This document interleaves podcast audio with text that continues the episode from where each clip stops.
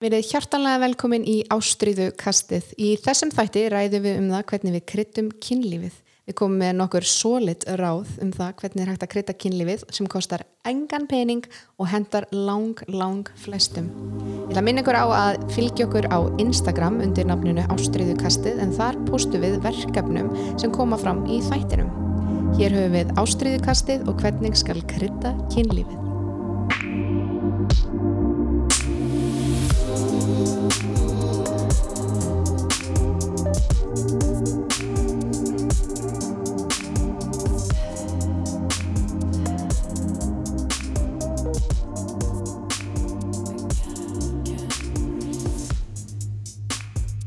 Jæja, Rakel, ertu A eða B típa? A. Ok, þetta var auðvitað. Ég sko, ég elska að vakna snemma. Sérstaklega undan börnunum mínum þannig ég fá bara svona smá notarlegan, rólegan morgun. En yngri dóttur mín er að týpa eins og ég þannig að við vaknum saman. Og ég elska líka að fara snemma að sofa. Ég vil helst vera að koma björn umklan tíu sko. Þetta er eitt af þeim hlutum sem aðskilur okkur mjög svo mikið vá hvað við erum ólíkar. Ég er bara pjúra B-típa og ég bara elska að fara að sofa bara eins seint og mögulegt er og Jakob hann segir ofta að ég sé eins og líl krakki á kvöldina því hann þarf að pína mig til þess að fara að sofa. Í alvöru. Ég er bara eitthvað, hann er alltaf, já ég er að fara að sofa, ég er bara, það er alltaf sama sko. og ég, er bara, tengi svo ekki við þetta mér finnst svo gott að vera snemma að sofa og vita að ég fá bara góðan nætursöfn mér finnst það indislegt vakna fersk, fæ mig kaffi njóta morgunsins. Já, ertu með svona rútínu á mótnana? ó já, Já, alveg sko ég er bara út í gegn algjört rútinu bad mér finnst þú svona gott að hafa góða rútinu ekki það, ég er með svona nokkrar ég er ekkert alltaf bara fösti bara nákvæmlega sömu skrefunum sko. Nei. en þetta er alltaf svona svona eiginlegin svona. Ég er búin að eiga mjög svona hvað maður að segja, svona love-hate relationship við svefn, sko, bara í mörg ár. Og ef mitt hefur svona kannski náða að koma mér í einhvers konar rútínu og síðan alltaf floppast hún upp og eitthvað svona. Og núna einhvern veginn svona síðustu mánuðina er ég bara alltaf að færast ég að vera meiri og meiri og meiri B-típa. Og, og þetta er eitthvað svona sem ég bara, ég hati þetta. Þú veist, mér langar virkilega að breyta þessu og það er um allir sem tala um þetta, maður þurfi svolítið að koma sér upp rútínu á mótnana en ég er bara sko, Jakob komið hérna tillögu þegar hann var að skuttla mér hérna að taka upp þetta podcast. Hann sagði, akkur takk ég ekki upp þátt hérna hvernig er eiga morgunfúla kærustu? Eh, takk ástin mín en hérna hann, Æi. þú getur nú verið bara með mónalog um það. Já, en hérna, já, og ég nefnilega er mjög svona, ekki alltaf samt, sko, þetta er ekki eitthvað hostile environment, sko, það þarf ekki að ringja á einhver aðstóð, en ég get verið ofsalega þunga á mótnana. Ég sko, ég einmitt vakna eins og ég hef bara verið með vitaminsprauti í raskatinu allar nóttina sko. Já, Ég er svo glöð á mótnana, ég kveiki á tónlist og dansa og bý alltaf um rúmið mitt, það er fyrsta sem ég geri þegar ég fer fram úr, ok, hristi sengunar og býjum og fer fram og græði havragraut og... ég sko er ekki en svo á kvöldi get ég alveg dreigja hausinu eftir mér sko. Já, en á, á kvöldin þá er ég einmitt frjóust. Mm. og stundum þá þegar ég er fara að sofa á kvöldin að þá vakna ég daginn eftir eða einhvern tímann um miðjan dag daginn eftir. Mhm. og Jakob alveg hvernig sástu? Og ég bara hræðilega og eitthvað svona eins og vannalega og hann bara, oh, jálfum, hvað varst að gera? Og þá eins og til þessum daginn, þá er ég bara ég skrifaði tvö ný námskeið. Já, hann bara, ha, ég bara, jips Þú ert bara sér náttúrrapp. Já, þannig að ideal fyrir mig væri að taka upp þetta podcast um miðjan nótt. Af því að þá er ég bilaslega skörp í hausnum og ég get ángríns bara já, eins og ég segði um daginn, þá skrifaði ég tvö ný námskeið bara á meðan ég átti að vera sofandi. Ég sko, ég settist niður í gerð kvöldi og opnaði skjælu okkar sem verið með fyrir þáttinu og svona, já, ég ætla að bæta við ykkur hérna punktum og eitthvað. Það bara gerðist ekki neitt. Ég var bara svona tigg, tigg, og einar sem hugsaði, þú þarft að fara að sofa, Rakel, þú þarft að fara að sofa. Ég fór að sofa. Ég vaknaði snemma í morgun, ég fór að þjálfa og settist svo hérna á gló í fagsafinni -hmm. og ég náði bara að drita inn í skjalið, Já. snemma að modnu til. Þá er ég frjóst, sko. Já Ég elska mótnana. Það er samt sko, þetta er að þú veist, þetta er bara greinilega svona gegnum gangandi í mínu lífi, ég er alltaf í samböndum með einstaklingum sem eru A-típur af því að þú ert til dæmis A-típa, Jakob er A-típa og þú veist þetta er svona einhvern veginn virðist algjörlega virka sko, en mér langar svo að breyta þessu og ég er svo einhvern veginn svona þyrst í það að koma einhvers konar rútínu og eitthvað svona í gangi á mér Akkurat. en ég hef bara alltaf verið svona þegar ég var á vinnumarkaði til dæmis og þurfti að vakna og mæti vinnu klokkan átta að það vaknaði hverju mótni og hugsaði bara hvað get ég sagt til þess að ringja minn veika sko. En bara, af, hverju, af hverju viltu breyta þessu ef þetta er eitthvað sem er að henda þér?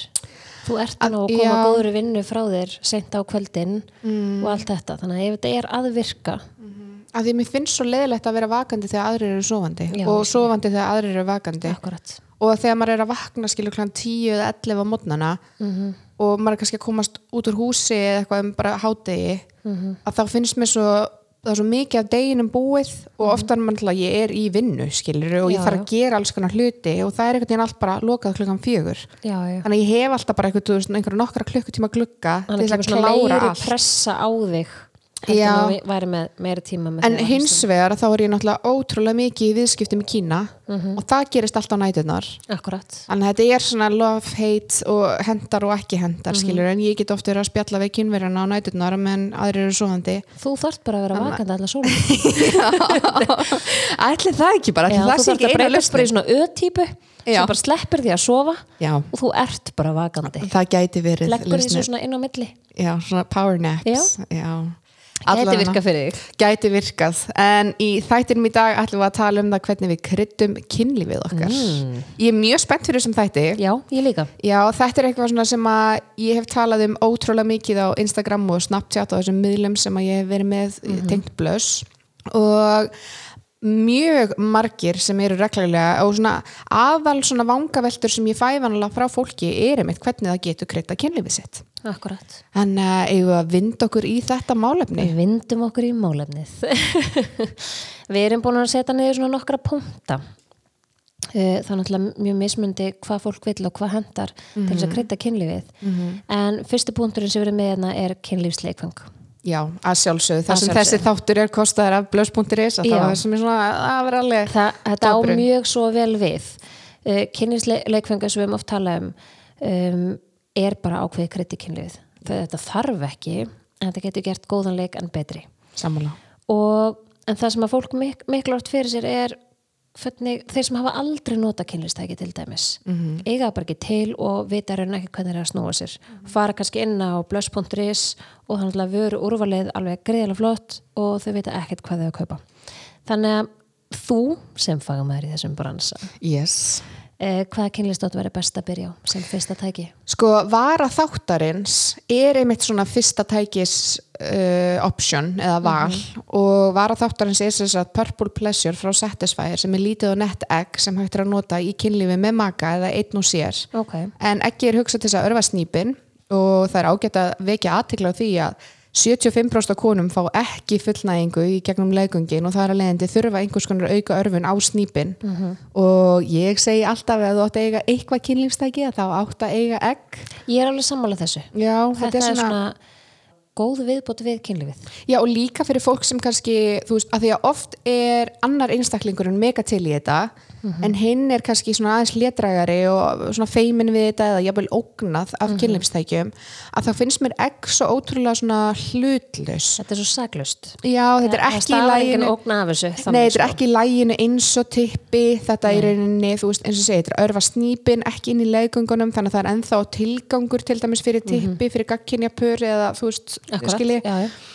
Þannig að hérna egg er eitthvað sem er að mér finnst algjörlega solid og ástæðan fyrir ég valdi Purple Pleasure ekki til þess að vera að vara þáttarins er út af bæði lögunin og egginu, það er svona eins og lítil svona mandla eða eitthvað svo leist þannig að það fellur ótrúlega vel í lóan, auðvelt að koma milli tveggja einstaklinga en svo er það líka ótrúlega kraftmikið þetta egg. Ok, þannig að fyrir þá sem að það eru kannski einhverjar hlusta sem muna eftir gömlu snúru eggjónum eða eggjum sem voru með svona reikskinjara batteri í sem voru Akkurat. bilaðislega kraftmikil. Svo kom alltaf sambandsleysi í snúruna og Nákvæmlega. svo þurfti maður svona að vera að færa til snúruna til þess að ekki færi í gang.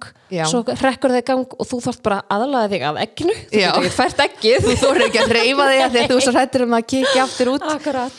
En þetta egg er að sjálfsögðu þráðlaust og endurhlaðanlegt þannig að það er kraftur. Já, og sami eða sambarlegur kraftur, þessi svona grófi titringur sem að örfar ótrúlega vel og þetta egg hendar vel þeim konum sem þurfa mikla örfun. ok, Þannig en ef þið þurfið minni örfun eða viljið byrja á einhverju, finni til dæmis að þið eru mjög viðkvæmar fyrir örfun og þá er kannski betra að byrja á einhverju eggi sem eins og ekkoegginu. Mm Ekkoeggi er mjög flott og það er alveg kraft, góðu kraftur í því en það er ekki alveg jafn svona grófur kraftur í því ekki ok ekko ekki sérst frá Svakom og lítur þannig sem mjög sambarlega út. Þannig að, en ég mæli klálega með því kíkið í blöss.is og fáið þá bara aðstóð frá starfsfólkinu þar af því þær geta algjörlega leiðbendingur eftir því hvað þær telji henda hvað það er sem hendar. Já, en þetta er til dæmis að því við vorum að tala um svona fyrsta tæki og hvernig maður getur kannski með kyn, kynlífstæki inn í kynlífið hjá, hjá sér með makanum sínum.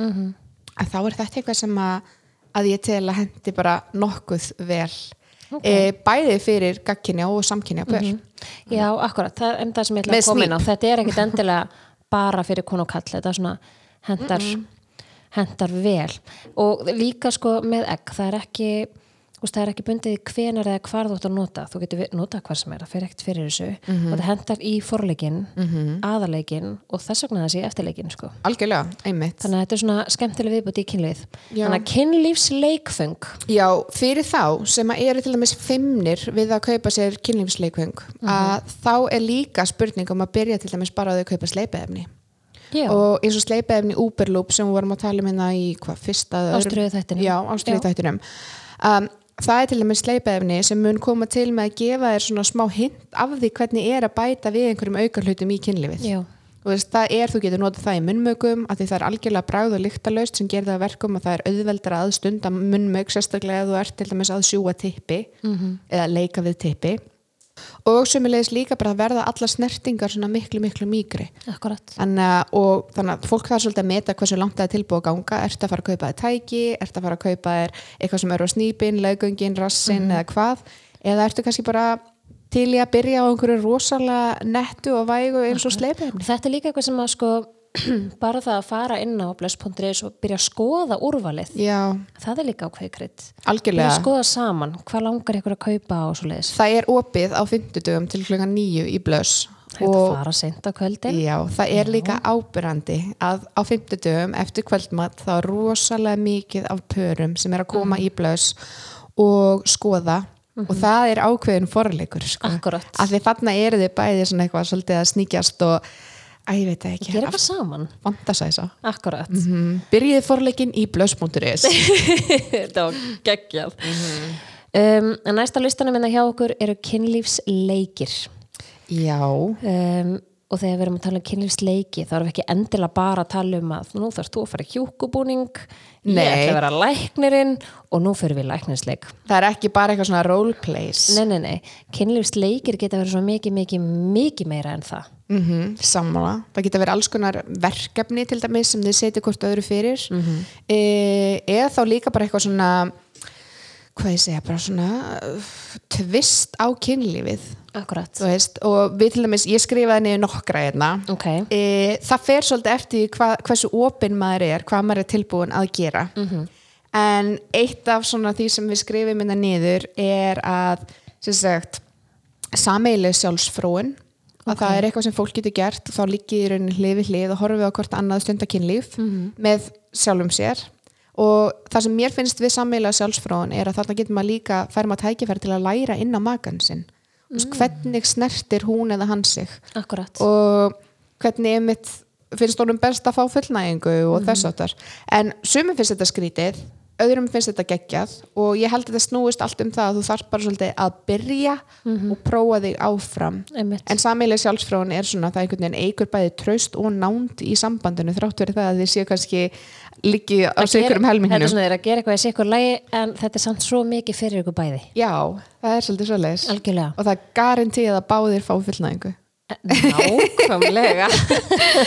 Annað sem ég skrifaði niður er að skrifa niður þrjá hluti sem þú elskar að láta gera við þig eitthvað sem að þú elskar að makinn geri við þig uh, og sömulegis þrjá hluti sem að þú elskar að gera við makaðinn þannig að þú er komið sex hluti og ég mæli með því að þið ætla að gera þetta að þess þeir eru komið tólf hluti í tótal að því að þetta er tveir einstaklingar sem akkurat. gera saman. E, en ef þið ætla að gera þetta að reyna að vera svolítið grafísk, grafísk þú veist, að að útskýra í dítelum bara til dæmis eins og hlutur nummer eitt. Ég elska þegar þú e, sleikir píkuna á mér með flatri tungu. Einmitt. skilur ekki bara ég elska að sleiki píkuna mína heldur eða ég elska þegar þú stingur tungubrótinum inn í alveg. Já, og vera svolítið svona með dítelin á hreinu. Það þarf ekkit endilega að vera svona gróft eins og ég verið að tala um núna og getur líka að tala um ég elska þegar þú stríkur neðri hlutin á bakinu mínu laust með nöglunum eða Einmitt. eitthvað svoleiðis en leiðu eru búin að setja upp hérna sitt hverja sex hlutina, þrjá hluti sem að þú elskar að gera fyrir makaðinn og þrjá hluti sem að þú elskar að láta hann gera við þig Mhm. að þá eru þau komið pínu svona handrit af skemmtilegu kynlífi.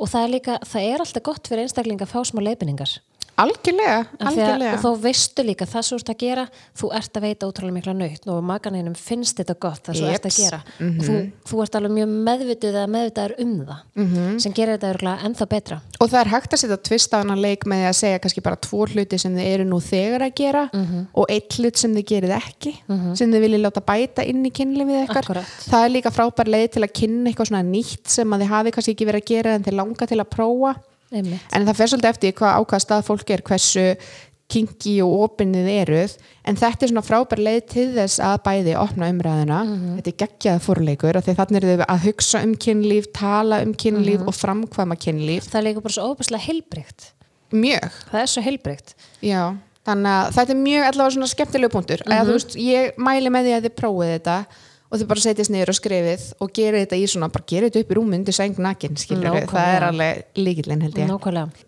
Annað sem ég setti inn hérna er að ég með nokkur svona, hvað ég segja, eins og það er eitt á netinu sem heitir Cock Hero. Cock Hero? Já, Ok. ég held að heima sé hann sé cockhero.com ok, en ef þið googlið bara Cock Hero að þá ætti þetta að koma upp hjá ykkur. Þetta er meira svona playful og svona öðruvísi Ertu að fara inn á ég, cockhero.com? ég er að já, Já. Hero nei, ég fæ, jú, ég fæ hérna GoDaddy Ég veit ekki alveg. Maður þú ert með hana? Ég held ég sé ekki nú réttu. Nei, þú ert ekki í réttu. Nei, ok. Við skulum finna linkinu og getur postað inn á Instagram með Já. okkar, endilega fylgi okkur á Instagram undir ástriðu kastinu. En þar postum við inn öllum svona öllum verkfærum og punktum og já, punktum úr þættinu uh, En já, Hero er sem sagt, uh, þekkir þú tölvuleikin Guitar Hero já, Ok, Guitar Hero, það er eftir í svona leik og þú átt að gera vist eftir því hvað myndbandið segir. Og Cock Hero er í rauninni sambarlegt og það nema þú ferðin á cockhero.com eða hvað sem það er, ég skal finna út úr því og þar horfuru á uh, þetta er svona soft porn eða klám sem þú velur. Og þar er síðan svona okkar er þetta útskýrið þetta? Þar eru síðan svona leiðbynningar eða svona taktur sem þú fylgir eftir og þú átt sérst að veita makanuðinum annarkvort munnmög eða svona rung ok. Ok, þetta er svo, svo erfitt að útskýra þetta. En þú sérst rungar í takt við það sem að lægið eða þetta er sérst tónlist, þú ert ekki með vídeo af rungi Jú, eða sko, þú ert með klámvídeó í bakgrunni Já, og síðan ok. er svona tónlist eða taktur sem þú átt að fylgja Já, já, og þá ertu annarkvort að runga hægt eða hratt eða Mhm. aggressive eða mjög svona sensual og eitthvað svona. Ok, og svo er þetta í rauninni svona keppni hversu lengi þú endist sko. Þannig, að- og þannig líkillin að vera með sleipaefni bara láta ykkur vita að þið verðið að vera með sleipaefni í þessum leik ok. Þetta er skemmtilegt, þetta er öðrísi og þetta er líka svona challenge. Skulum finna þessa heimasíðu og setja hana inn á Instagramið hjá okkur. Mm ég held að þetta geti verið mjög skemmtilegt. Virkilega, virkilega. Ég kom líka með hérna punkt um það að leikir geta staðið yfir allan daginn. Já, þarf ekki endilega að vera sko leið og koma heim, búið að svæða börnin búið að ganga frá heimilinu og svo þetta kynlíf.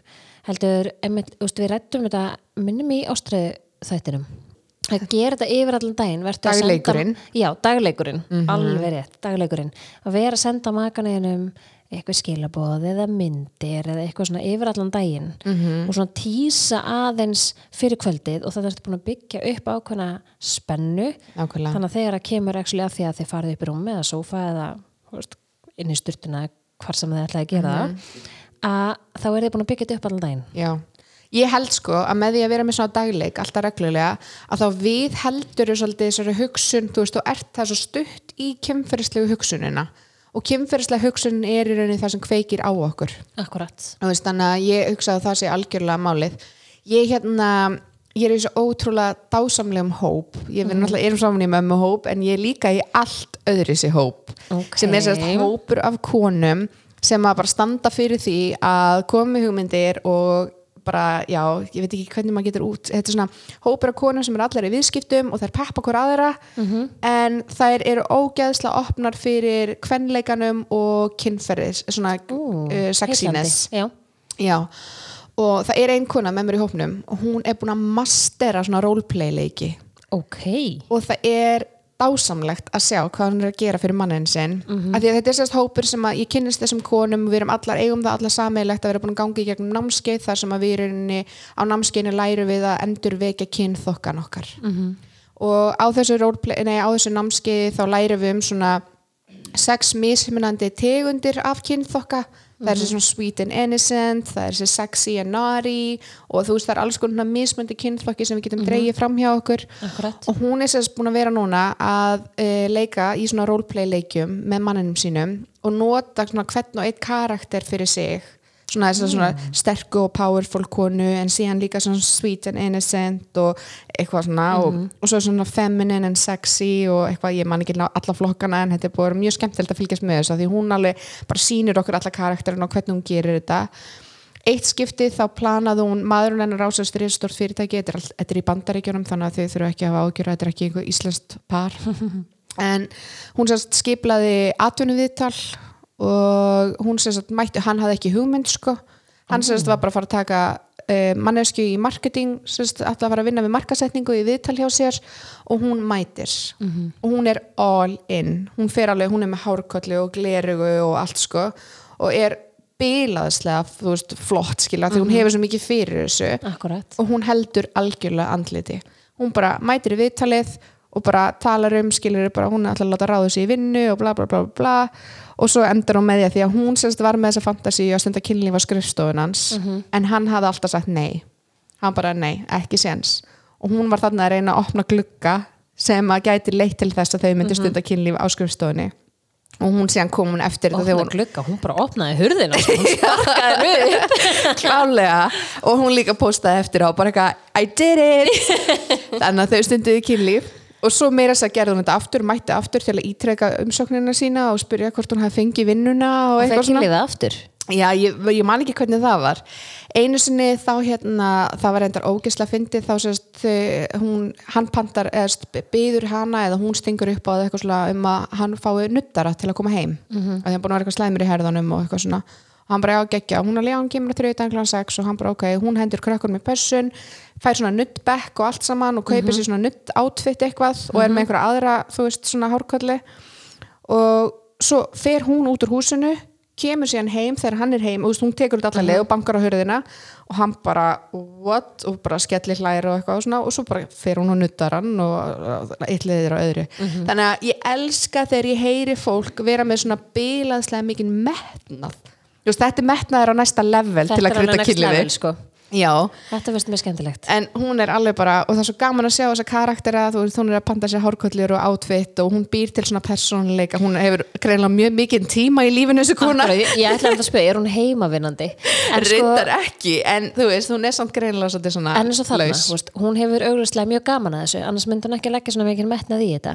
En þannig er hún að gera þetta fyrir hann en hún er samt svo engu síður að gera þetta fyrir sjálfa sig. Nákvæmlega, henni finnst þetta ég- ógæslega gaman sko. Akkurat, og ég er alveg handviss um það að þegar hún dettur í þennan karakter að henni finnst hún bara vera mest sexy kona á jarðríki. Já, algjörlega að, og ber með sér hann alveg, alveg óendanlega þokka Já, býst ég við, veist, ég heyri það bara svona í gegnum ég, ég þetta rosalega fyrir mér sko. Já. ég er alveg með hérna bara, ég veit nákvæmlega hvernig hún lítur út í minni veröld sko.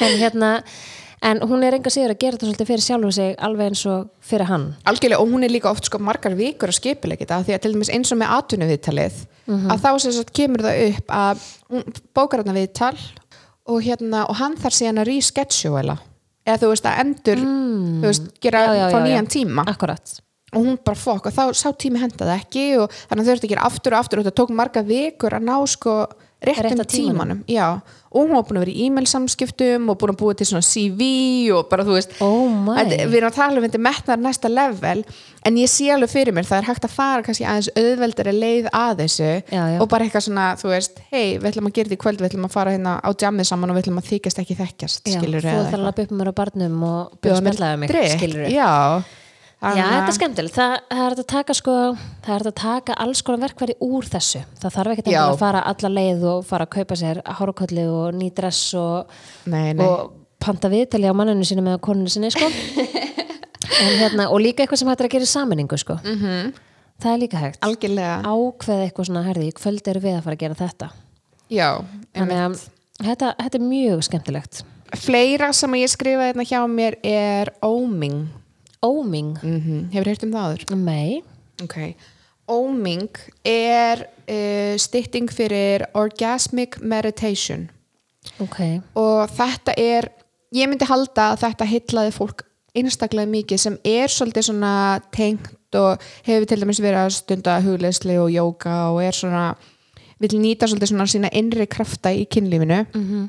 En óming er hugsað þannig að það eru tveir einstaklingar, skiptir ekki máli hvað kyn það er svo lengi sem annar aðilinn er með snýp en það er enda líka til óming fyrir sérst, tippi. Ég er reyndar ekki búin að mastera það jafn mikið. En óming er sérst hugsað þannig að þú liggur á gólfinu og annar aðilinn sem sagt tekur tvo fingur og nuttar snýpin ótrúlega laust í viss langan tíma. Ok, og þú upplifir svona tilfinningu eins og þú sérst svona í hugleyslu, þú veist, þú fer svona svolítið út úr hausnum að þér við þetta því þetta er mjög róandi og, og þetta er svona hugsað til þess að kenna manni svolítið að komast í snertingu við innri orku. Og það er hægt, það er heimasíða sem heitir að ég held One Touch sem að uh, er með svona óming námskeið. Og ég til dæmis kifti svona námskeið á netinu hjá þeim þar sem að þetta eru bara videokorsar sem kenna nákvæmlega hvernig þú átt að gera þetta og í bandaríkjunum þá eru svona óming classes eða svona uh, tímar sem að þú getur farið svona óming studios. Svona eins og rétt eins og fyrir jókatíma þá bara mætur þarna og þú þarft ekki endilega að gera þetta með makarniðinum heldur ertu bara með svona óming partner. Oh my, ég er ekki vissum að ég væri sátt við að makinn minn myndi gera þetta en, en þú veist en, en, ég meina mögulega fyrir ykkur, já. Já, en þetta er ótrúlega svona, það er rosalega mikil nánd. Þú ert svo berskjaldaður og þú ert svolítið að treysta makarniðinum bara ég veit að, þú veist, þetta, þetta er alveg þú þarft svona, þetta er ekstra tenging sem myndast við Algjörlega. þetta.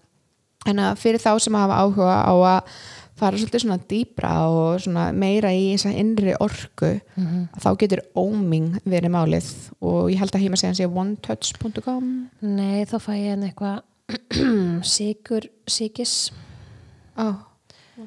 af hverju, veist, þetta er til dæmis eitt af því sem ég ætti að vera búin að researcha áður en ég fara að tala um Já, við setjum þetta hérna þetta ég sitt inn á Instagramið já, en óming er rosalega vinsælt í bandaríkjónum þetta er ekki mikið komið til Íslands. Mæ, ég hef ekki hert um þetta aður Nei, ég tók þetta námskeið fyrir sko það er ekki alls ekki komið fimm ár síðan eða eitthvað, þetta er búið að vera mörg, mörg ár sko í hérna bandaríkjónum og er mjög svona þekkt, þetta hefur verið Oprah Winfrey og, All right. mm, og þegar ég var í Tony Robbins að þá er eitt kurs þar í Tony Robbins sem er óming. Skulum setja saman um, þegar að þessi þáttur fer í loftið þá skulum setja bara í stóri á Instagramin okkar með öllum þessum heimasíðum sem við erum búin að ræða. Jeps, bara klálega eina góða mynd og það er að fara að skoða uh, hvað var það Jeps, sem er svo, þegar við erum að tala þetta er algjörlega svart og hvít Já, þú veist, einmitt. Cock Hero er meira svona playful og svona eitthvað svolítið öðri sér skilur Einmitt. og svo kemur óming sem er ótrúlega sensual og svona innri tenging og svona orku söfn, eða. Akkurat. að byggja upp kynfyrir orkuna Við eina setjum þetta allt saman inn þannig að ekki örvenda þið þurfa ekki að fara að googla og googla hérna fulli núna. Nei, þetta verður inn á Instagramin okkar yes, yes. Á striðu kastið. Svo er ég með eitt í viðbót it. Eða ég er með nokkur mikið í viðbót en eitt svona í viðbót sem ég langaði að segja ykkur frá líka og það er hérna sexual blueprint. Hefur hört um það? Nei, eða love languages. Nei. Þetta er líka partur á Tony Robbins en maður lærir svolítið þar sko. Ég held ég þurfa að fara á Tony Robbins. Já, ég Ég er ekki frá því. Þetta breytir lífum hans en það er sérst kona sem heitir Jaya. Ég veit ekki hvort ég sé að byrja þetta rétt fram en hún sér um eitt hluta af námskeiðinu hjá Tony Robbins og þar sem hún er að kenna fólki um þessi five love languages. Og þar er farið svolítið yfir það að við elskum svona, við elskum mismunandi. Þú veist, sumir eru með, e, móttækilegri fyrir orðum aðrir eru móttækilegri fyrir snertingu. Akkurat. þú veist, aðrir lifa á ástríðu. Og það er svo ótrúlega misjæmt svona hvað er okkar svona uh, grunn love language veist, við erum kannski svolítið svona flæðandi við eigum part í öllum þessum fimm love languageum Mhm. Já, en við, það er eitthvað sem er svona primary Einmitt. svona aðal og ef þið farið inn á 5 með tölustanum 5 5lovelanguage.com að þá getið tekið svona próf Mhm. Eh, og það er líka hægt að gera bara googla sexual blueprint en við setjum þetta líka á Þetta Instagramið fer allt saman á Instagram Já, en með því að taka þetta próf að þá ertu svolítið bæði að læra sjálfa þig Mhm. og læra á makan þinn og hvernig er svona kannski best að nálgast hann. Að því að eins og vorum að tala um í einhverjum þætti hjá okkur að þá þurfum við mismundi hluti. Mhm. að þú veist, ég til dæmis er ótrúlega kelin og vill láta snerta mig en einhver annar vill kannski láta tala við sig eða Einmitt. vera með meira aukkontakt eða eitthvað að og þarna færum við svolítið svona hvernig vill makin minn láta elska sig?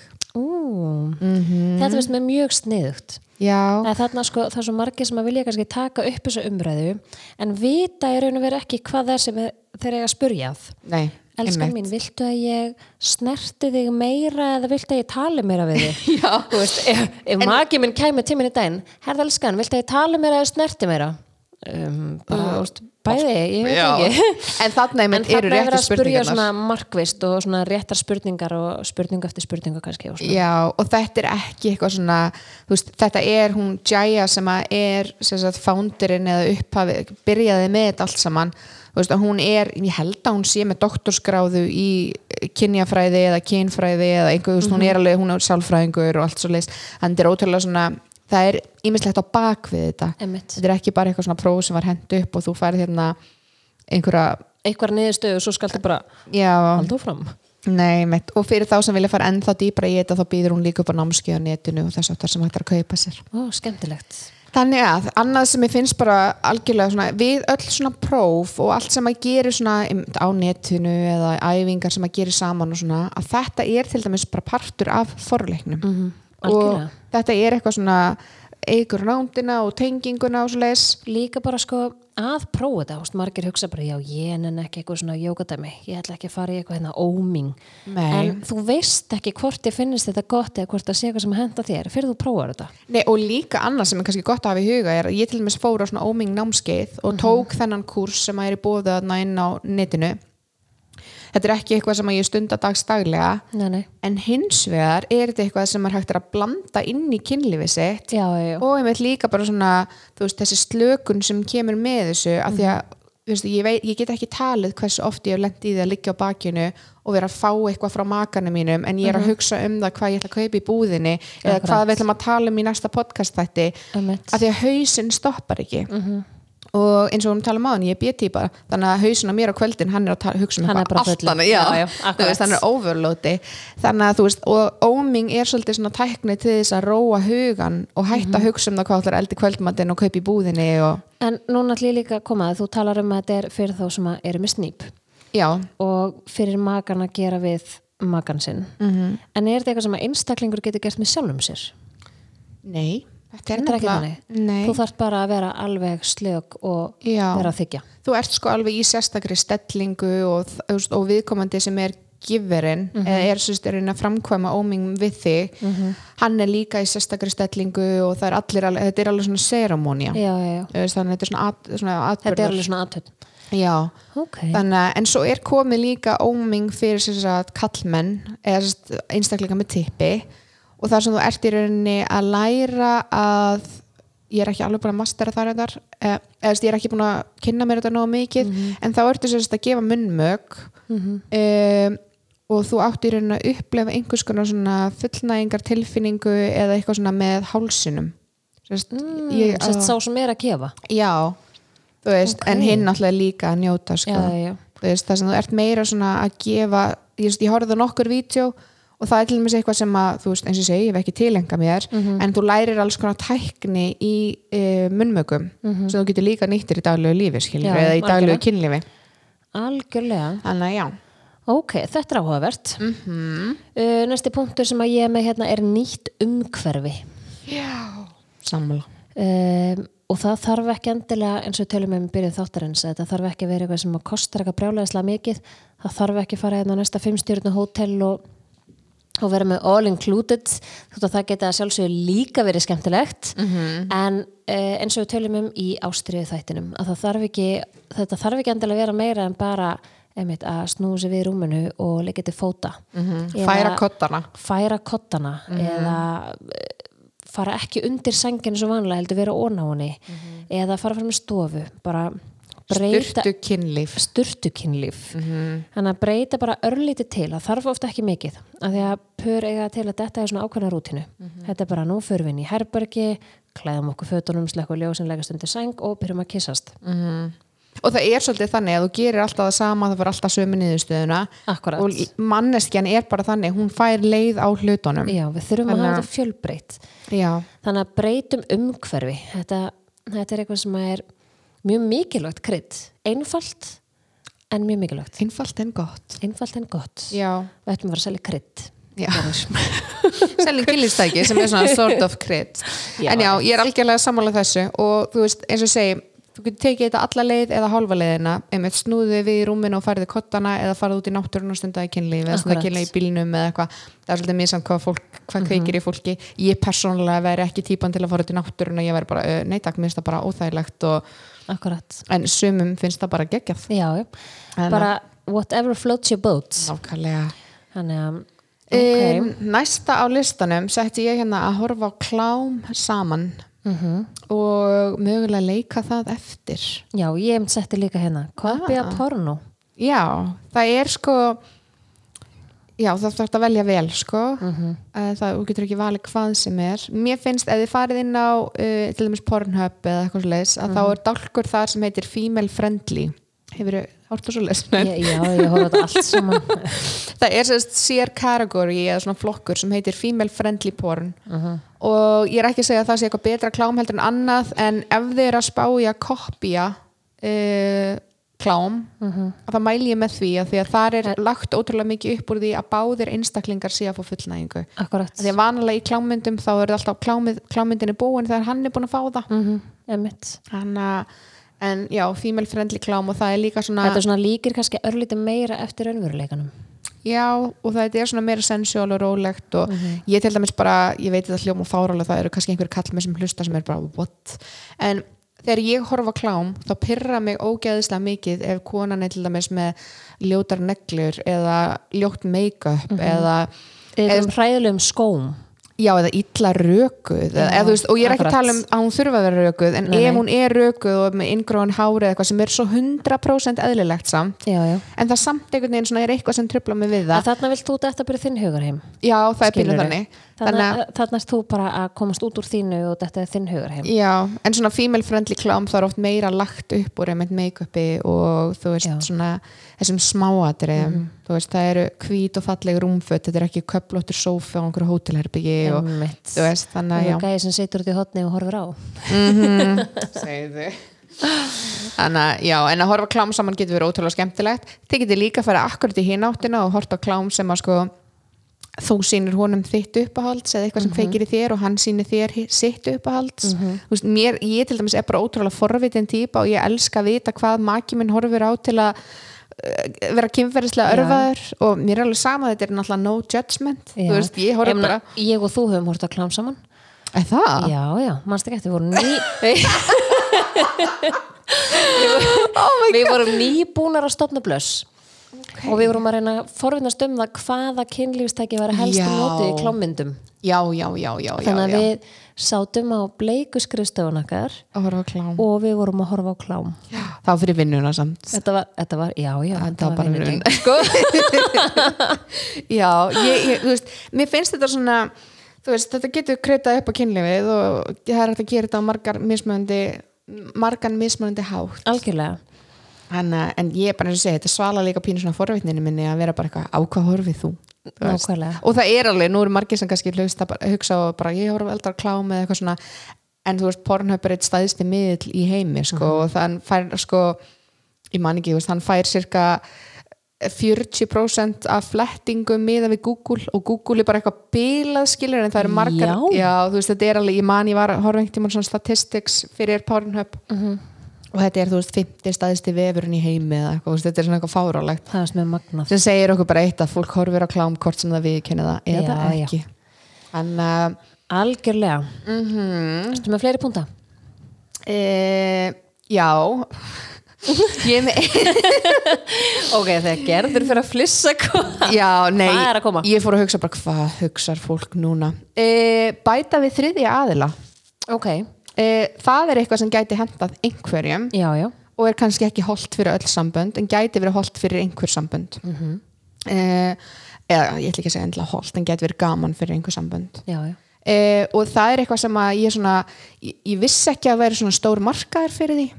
Ég uppliði það í fyrsta skipti þegar ég var singul Mhm. hvað það var stór markaður fyrir því. Að því leitinu til að þegar maður til dæmis á Tinder Mhm. að þá er rosalega mikið að pörum þar að leita að þriðja aðila ok. Hanna, og ég, sko, ég held að á Íslandi sé þetta svona kannski minni markaður en í bandaríkjónum er þetta risastort það er rosalega mikið um þetta þar. Þannig að þessi þriðji aðili er svolítið bara kynlífsleikvang þessa pars. Já. Svona þau trítað með virðingu samt já, já, að sjálfsög, að sjálfsög ég trýta kynlífsleiki mín með mjög mikill virðingu. Þakka þér fyrir. Já, þú veist og bara að þetta er svona og það, það er líka svona hvort sem að fólk lætur verða að því eða ekki að þá er þetta svona veiði tímabil þú veist, að finna einstakling sem gæti mögulega verið kandidat eða þetta tímabil þar sem þið er að tala um hvernig gæti mögulega tekið inn í sambandið. Akkurat. Þú veist, eða inn í kynlífið ykkar hvað típu þið fílið og allt þetta og þú veist, þetta er bara forleikur skiljiði algjörlega þannig það er að svona ákveði ferli en Já. þetta líka held ég sko að þegar fólk fer inn í þetta ferli og ætlar actually að fara í gegn með það Mhm. að það þurfi að vera algjörlega 100% tröst í sambandinu al, og ég segi, þetta er öryggi mjög Mhm. og engin svona afbyrðið sem með neitt af því að annars gætur við verið að hella ólí og eitthvað svona eld sem er það nú þegar í sambandinu Já, ég er mjög að- sammála því og þetta er eitthvað sem að þetta er ekki allt í einu bara eitthvað hugmynd klukkan þrjú á lögadegi þegar þeir eru nýri bæ blindfull sko. Nei, nei, nei, veist, þetta er eitthvað þetta sem að þarf að vera búið að ræða á milli og taka mjög meðvita ákvörðun um að ætla að prófa. En hvernig kemur maður svolítið samtali að? það er góð spurning. Ég, hérna, við erum með þess að svona aðalverkfarið þáttarins. Já, og það er svolítið svona að því að nú erum við að tala um að krydda kynlífið og margir hugsa bara já ok, mér langar að prófa alls konar en ég hrættum að maki minn dæmi Mhm. mig eða er ekki til í það og verkfærið þáttarins er nefnilega próf sem þú getur tekið á netinu mm. -hmm. Rakel ætlar að segja okkur aðeins frá þessu mojoupgrade.com sko við setjum þetta sjálfsögðu inn í skjalið góða, við erum konum með nokkra heimasíður Já. sem við þurfum að setja inn og ég ætla að ítreka það aftur við ykkur hversu mikilvægt það er að followa Instagramið okkar ástriðukastið mm -hmm. af því að þá fáið þið bæði update þegar kemur nýr þáttur þið fáið mm update um vöru þáttarins þið fáið verkefnin Algjörlega. og hvort sem þið gerir þau strax eða viljið gera þau setna að þá er þetta svona sarpur af hlutum Já. sem er gott að þau hafa verða alltaf hérna inn á yes. uh, sko Mojo Upgrade þetta er bara ein mesta snild sem að ég vitað um Mhm. þetta er búið, þessi heimasíða er búin að vera í mörg, mörg, mörg ár Mhm. og þetta er henni próf sem að pör taka saman en í sikkur lagi. Mhm. uh, þið getur gert það í sömu tölvunni eða sikkur tölvunni eða símanum. En ég mæli með því að gera þetta í tölvu. Ég er nefnilega búin að gera þetta í síma Já. og það er pínu vesen. Já, ok. En, þið þurfum ekki að gera þetta á sama tíma þú veist það getur annar aðalinn byrjað og svo hinn eða þá í sikkur tölvunni en talva er betra. Ok, og þetta er rauninni sko, þið fáið bara próf, þetta er bara svona eh, krossapróf, þetta hljómar þessi sé að útskýra eitthvað svona svaka, þungt eitthvað. Þetta er mjög skemmtilegt og þetta getur líka verið bara mjög gott fyrir forleik sko. -hmm. Og þarna færðu upp alls konar spurningar alveg frá því að fara úr bara nutti alveg yfir í hardcore BDSM. -hmm. Það kemur bara allur skalinn af spurningum og svo haka þú bara alls konar í hvort þetta sé eitthvað sem þú vilt alls ekki, hvort þú verður til í að skoða eða sjúklaði til í. -hmm. Og þú tekur prófið, svo tekur makiðin prófið og svo fáið þið sameiginlega niðurstöðu en þið fáið bara sagt, þið fáið bara að sjá það sem haki bæði í ég er til í eða já. -hmm. þannig ef að það kemur spurningu um já ég vil prófa til dæmis að fá þriðja aðeins í sambandið okkar eða stenni kynlífið. Ef að makiðin segir nei, þú segir já það fáið þið bara ekkert upp þar. Þið fáið bara það sem segir bara bæði sameigilegt þannig að þetta er mjög gott verkfæri fyrir þá sem að eiga mögulega ekkit endilega bara fyrir þá sem er erfitt með að tala saman Nei. þetta er líka bara skemmtilegt og þarna fáið þið líka bara upp alls konar spurningar sem þið hafi mögulega ekki endilega spurt ykkur sjálf Nei, þetta er nefnilega frábært líka til að fá hugmyndir sko. nákvæmlega og þarna ertu ko- komin svolítið í þann pakka að geta kannski mögulega sagt þú veist, að einn möguleikin er sérst, já, ef að maki minn vill það já, þá er ég til í það þannig að Akkurat. þú veist, ef þú krossar við það til dæmis að þá kemur þetta upp. Mhm. -hmm. og þannig er, þú veist, eins og segja, þetta er rosalega fjölbreytt. Þetta er bæði bara allt frá því að þú veist, að vera með erotísk nutt eða lap dance eða Já. sleikja tær eða, þú þetta veist, fer bara yfir allan skalar eins og hann leggur sig. Já. Þannig að þetta er mjög skemmtilegt. Já, og geggjar forleikur. Þannig Mhm. að ég mæli með því að kíkja á Mojo Upgrade með makanum ykkar. Og takið þetta próf. Eh, eins og segi, þetta er geggjar forleikur og það er gaman að fá að kynnast makanum sínum á aðeins öðru sér hátt heldur en maður er kannski vanur að gera. Nákvæmlega en já, þetta eru svona nokkur nokkrir punktar sem við tókum saman til að krydda kynlífið, erum við að gleyma einhverju eða?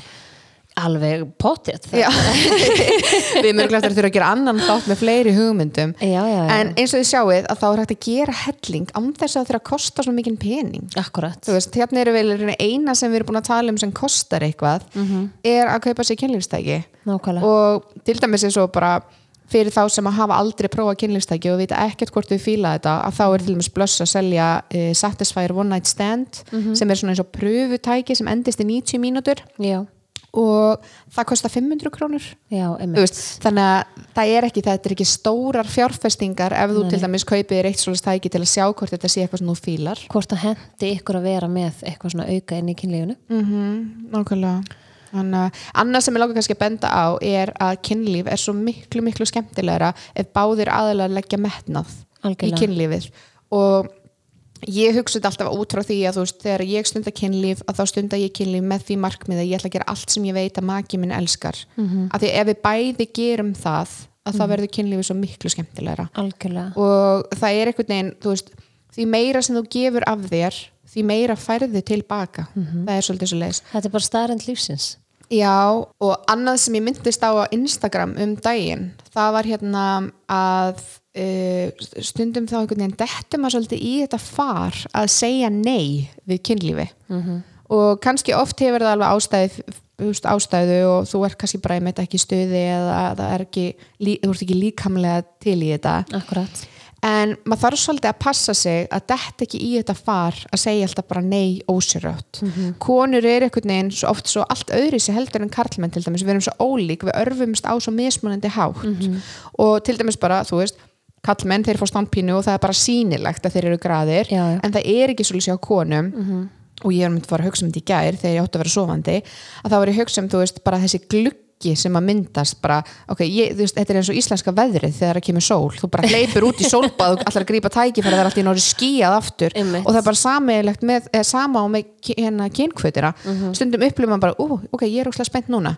Svo bara tíu myndum setna þegar það er á að fara að gera eitthvað þá maður bara, nei, ég er ekki stuðið lengur. Að, en að passa sig á því að þótt að maður sé kannski ekki í 100% stuðu og er ekki að upplifa eitthvað kýtl í píkunni að þá þarf maður oft kannski bara aðeins að byrja. Komið sér í gýrin það er Já. þá líka alveg hægt að segja ég er ekkert í brjálæðislega stuði en, en þú mátt reyna að koma mér í stuð.